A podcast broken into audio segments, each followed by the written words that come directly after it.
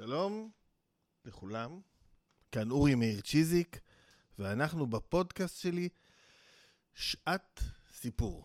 פודקאסט בו אני מביא בכל פרק טקסט אחד מהספרייה שלי, הספרייה של המרכז להנהגת הבריאות, מספר עליו ומקריא אותו. אנחנו חוזרים היום אחרי חופשה די רצינית של אה, חודש ומשהו, חזרה ישר לתוך הספרייה ואל הספרים. אה, והפרק הזה וגם הפרקים הבאים כבר אנחנו, אני מקליט אותם במיני אולפן חדש שנתנה לי להשתמש בו ברוב אדיבותה הגדולה בתי נוגה מאיר צ'יזיק, אז בטח הסאונד פה יהיה הרבה יותר אה, חד ורציני. ואנחנו היום אה, בפרק ה-18, כן? בפרק ה-18 אחרי החופשה, ובפרק הזה אני אקריא קטעים מהספר הנילוס הכחול שכתב אלן מורהד. אני אספר קצת על הספר וקצת על הסיפור שאני הולך להקריא מתוכו. אז אלן מורהד, אה, אה, בטח שמעתם עליו, היה סופר ועיתונאי בריטי, היה ממוצא אוסטרלי. אה, הוא אה, נולד ב-1910 ונפטר ב-1983, לפני אה, כמעט 40 שנה, ושני הספרים, הוא כתב כל מיני ספרים, וגם היה עיתונאי, כמו שאמרתי קודם, אבל שני הספרים העיקריים שכתב, החשובים והמעניינים, שזכו לפופולריות רבה, ותורגמו כמובן גם לעברית, היו ב-1960 הוא כתב את הנילוס הלבן, וב-1962 הוא כתב את הנילוס הכחול. את שתיהם אני קראתי, אני מאמין כבר לפני uh, 20 שנה, בהתלהבות רבה, ויש קטעים מהם שחקוקים uh, בזיכרוני. ובעצם הספרים האלה, שניהם עוסקים בחקר הנילוס וכיבוש הנילוס, אפשר להגיד, על ידי המערב, ומביאים בצורה מאוד מאוד סיפורית את ההיסטוריה של נהר הנילוס במאה ה-19. אני אקריא לכם, אני, בטח אתם יכולים לקרוא על נהר הנילוס, זה כמה הוא מדהים וגדול, אבל מתוך הספרים אני אקריא קטע או קטעים מתוך סיפור שנמצא בספר הנילוס הכחול, שעוסק בקיסר תיאודור. סיפור שאני מאוד מאוד אוהב, הוא קצת מזעזע. אז אני אגיד, זה סיפור שמתרחש אה, באתיופיה. הקיסר תיאודור היה, הקיסר תיאודורוס השני היה קיסר אתיופיה. הוא עצמו נולד ב-1818 ומת ב-1868, וב-1855 הוא הוכתר לקיסר. זה, זו תקופה שסימלה את, ה, את האיחוד של שבטי uh, אתיופיה. Uh, הקיסר תיאודור היה קצת מטורף, צריך להגיד, ובעצם הסיפור שנקריא מתוך הספר הוא הסיפור על סופו. Uh, אני, אני אספר את הסיפור מתחילתו, אני רק אכתוב שכל הסיפור המדהים הזה הוא סיפור שהוא בין ה... קיסר תיאודור אה, לממלכה הבריטית ולבריטים, והבסיס שלו זה מכתב שבעצם מובן לא נכון וגרם לאיזושהי אי-הבנה שבסוף הובילה לדברים שאפילו אי אפשר אה, לתאר. אני רק אגיד, עוד לפני שאני אתחיל להקריא ולספר את הסיפור, בין אה, קטע לקטע, בקצרה כמובן, אני אספר אותו. אם תרצו את קולו, תצטרכו כמובן לקרוא את הספר. אה, אני אספר שאתיופיה היא מדינה ענקית. 114 מיליון תושבים, ושטחה הוא, 100, אה, הוא מיליון קילומטר רבוע. רק אה, לשם השוואה, שטח מדינת ישראל הוא קצת יותר מ-22 אלף קילומטר רבוע. אתיופיה, מיליון קילומטר רבוע. באמת מדינה ענקית. אני קורא את הסיפור הזה מתוך הספר הנילוס הכחול, אמרנו, של אלן מורד, מורהד. יצא ב...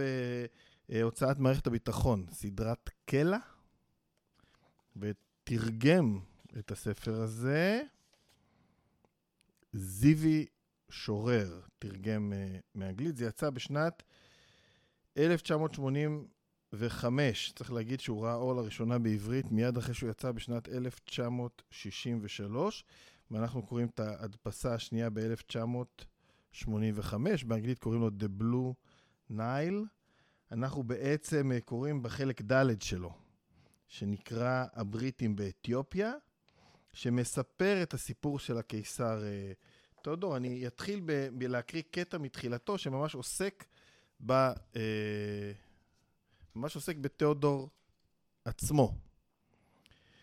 אה, אני בעמוד, רק למי שיש לו את הספר במקרה, אני בעמוד, אה, מי יודע, אין פה עמודים, עמוד 205. בתחילתו של פרק קצר, מתוך החלק הזה, פרק 14 קוראים לו, שנקרא עוצמתו של תיאודור. דעה רווחת הייתה כי הקיסר תיאודור היה בבחינת כלב שוטה ששולח לחופשי, מין גלגול מבעית של איוון האיום והעריצים הרוסיים. ואכן מבחינות רבות כזה היה. אף לפי המתכונת הפראית של אתיופיה עצמה. אף על פי כן אין המוניטין המחרידים שיצאו לו הולמים את אישיותו במלוא מובן המילה. נימה של אצילות קשורה הייתה בו, וייתכן כי בנסיבות מסוימות ונוחות יותר, יכול היה להיות אוטלו, או אך לעולם לא יכול היה להיות יאגו. תיאודור היה בעל נפש רגישה מכדי שיהיה נוכל המכלכל את מעשיו במחשבה תחילה. ולא הייתה בשיגעונו שיטה כלשהי.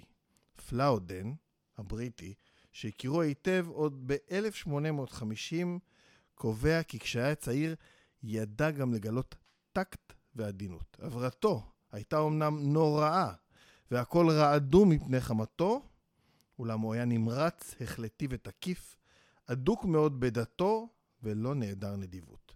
תיאודור היה, תיאודור היה אדיב אף בשיא טירופו, ומעולם לא חלק איש על העובדה כי היה בו אותו אומץ לב חסר שיקולים, שאצל אנשים מסוימים הוא טבעי ממש כאוויר אותו הם נושמים. התנהגותו הייתה מבוססת על שיטתו של מטורף חולמני, מוכה שיגעון גדלות, של מתקן עולמות משתולל הנוכח לדעת כי תיקוניו אינם מתקבלים על דעת הבריות. בעקבות זאת הוא מוכן להפוך את העולם כולו לאיי חורבות כדי להפיס את דעתו שלו על כישלונו. פלואודן האמין תחילה שכוונ... שכוונותיו כנות הן. בכנות ניסה לחסל את המסחר בעבדים, לתקן את שיטת גביית המיסים, לשלם משכורות לחייליו תחת להרשות להם לבוז בז, והוא שהנהיג את אותם מכנסי רכיבה לבנים מיוחדים במינם, בהם משתמשים האתיופים עד היום. עד שעתו האחרונה האמין כי נבחר על ידי הגורל להשיב לקדמותה את תהילתה עתיקת הימים של הקיסרות האתיופית. ומשום כך, מסביר פלאודן, הייתה העזתו האישית והמוסרית נעדרת גבולות. וכך תמונה הייתה הצרה. חסר היה כל כוח, חסר היה כל כוח שיפוט, ומעולם לא ידע מתי להיעצר. כאשר נכשל סופית במאמציו להכריח את בני עמו במקל חובלים ובעינויי תופת להיחלץ מכבלי ימי הביניים, הפך לחיה טורפת. הוא פתח במעשה טבע חסרי כל היגיון. הוא היה כאותו ילד היודע שסרח והמשתוקק כי ימחלו לו על מעשיו הרעים, אך כשאינו זוכה לכך, נותן פורקן לזעמו, מתוך תקווה כי יש בכך משום לימוד זכות על עצמו. אילו היה מישהו שיעזור לו במשימה רבת הקשיים של הסתגלות לעולם המודרני, מבלי להד... לאבד מהדרת כבודו, ייתכן שהדברים היו שונים תכלית שינוי מכפי שהיו במציאות. אלא שהיה מוקף בערות ואמונות טפלות. קשה לשער כי במאה ה-19 עדיין היה בתבל מקום כה פראי וברברי כאתיופיה. אה, זה הקטע הראשון שאני רוצה לקרוא לכם. אה, בעצם אה, קרה הסיפור סביב איזשהו מקרה ביש שקרה לפלאודן, אותו נציג בריטי שהיה קרוב מאוד,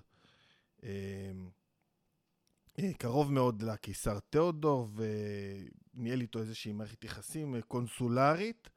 ובאחד מהסיורים שלו בארץ, פלאודן נרצח על ידי אנשי השבטים. ליד גונדר. תיאודור, אני מקריא קטע קצר, תיאודור שנטל עמו את בעל ויצא עם כוחותיו לאזור להעניש את, הרוצ... את הרוצחים, כמחווה, ניחומים לידידו האנגלי שנרצח, טבח וסירס אלפיים איש. היה זה טבח יוצא מגדר הרגיל, גם במציאות האתיופית. במהלך הקרב נערך, נהרג בל, שהוא היה יד ימינו של תיאודור, שעה שחש לעזרתו של תיאודור. בעצם אה, נרצח פלאודן ו...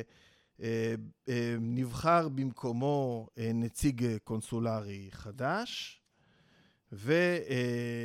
והנציג, ובעידודו נשלח מכתב למלכה, כי תיאודור רצה לפתח מערכת יחסים יותר הדוקה עם הממלכה הבריטית. המכתב הגיע אה, ללונדון, אני מקריא פה עוד פסקה קטנה. המכתב איכשהו הגיע ללונדון, ובדרך כלל היו משיבים על מכתב כזה בנימוס ובנוסח בלתי מחייב.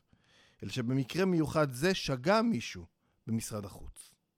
המכתב נקרא, אולי אפילו בחיוך כלשהו, ולאחר מכן נשכח מלב כל. לגבי אדם אנוכי ורגיש כתיאודור היה הדבר בבחינת עלבון של ממש. ואילו משרד החוץ עוד זרה מלח על פצעיו. המשרד הורה לקמרון לצאת לקסאלה שבסודאן ולברר שם בין היתר את האפשרויות לגידול כותנה. כי זה היה בגלל מחירי הכותנה, וכן לחקור את בעיית המסחר והעבדים.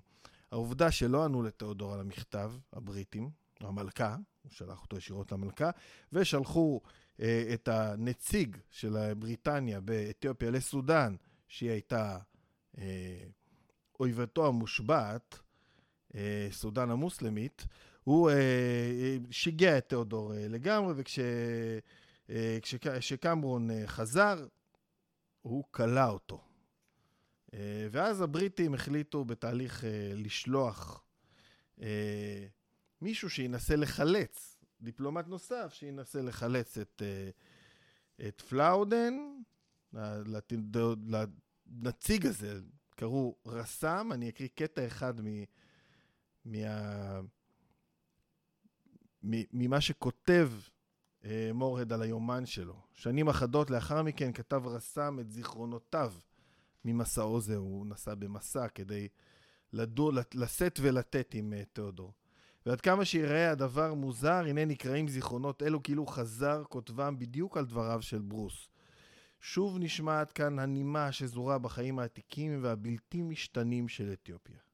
אכילת הבשר החי במשתאות, אנשי השבטים הנעים ונדים בארץ כשהם לבושים בגלימותיהם הלבנות, הכפרים שנהרסו בעקבות המלחמות, הכמרים הקופטים שקומתם זקופה כקומת הנביאים, גישתם הילדותית של פקידי הממשל לענייני הממשל, הפחד המשפיל מפני המלך, שתיית המשקאות המקומיים, הפרחים והדבש, שאגות האריות בלילות, האופק הרחב הנשקף מן ההרים והאדיקות חסרת הסובלנות של ימי הביניים.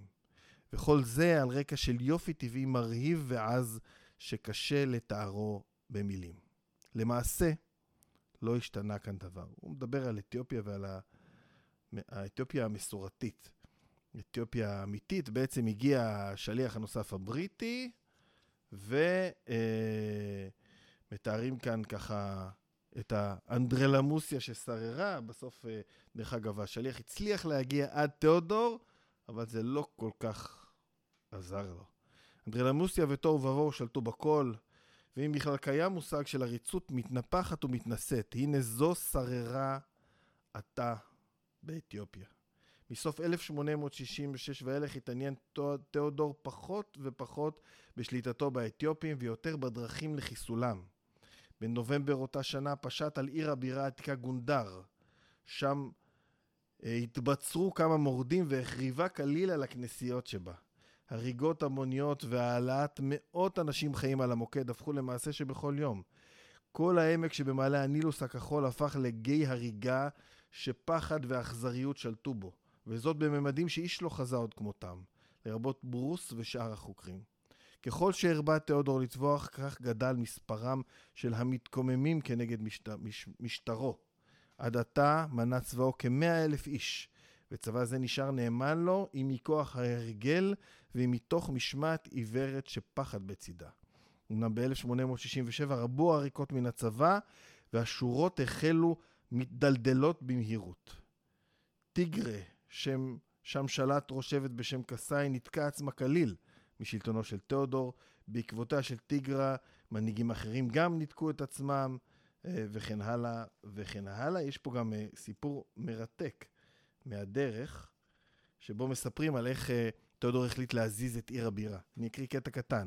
עד כאן התנהל הכל למישרים, אולם עד מהרה למדו הבריטים כי העניינים באתיופיה מתנהלים באיטיות רבה.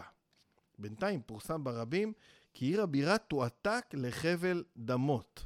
שם התכוון תיאודור לעשות שבטים בכמה שבטים בהם חשד כי מרדו בו. רס"ם וחבורתו ילוו, ילו, יתלוו אל העם הצועד עד לאגם תנא, ומשם יפנו לכפר קורטה שבחוף הדרום-מזרחי. במקום זה ימתינו לבואם של האסירים ממגדלה, אלו האסירים שעדיין החזיק תיאודור, האסירים הבריטים, הזרים. הצעדה הייתה מחזה בלתי רגיל. מדי יום היו 90 אלף איש, גברים, נשים וטף, עדרי צאן ובקר, מתנהלים בדרך, בגבעות ובעמקים, ודומה היה כאילו דרקון ענקי זוחל על פני הארץ. תיאודור התקדם בראש וגילה כישרון רב בשמירה על הסדר בקרב אספסוף זה. הכל החלו לצעוד בשבע בבוקר, ובמשך למעלה משבוע ימים צעדו מדי יום כ-30 מילין.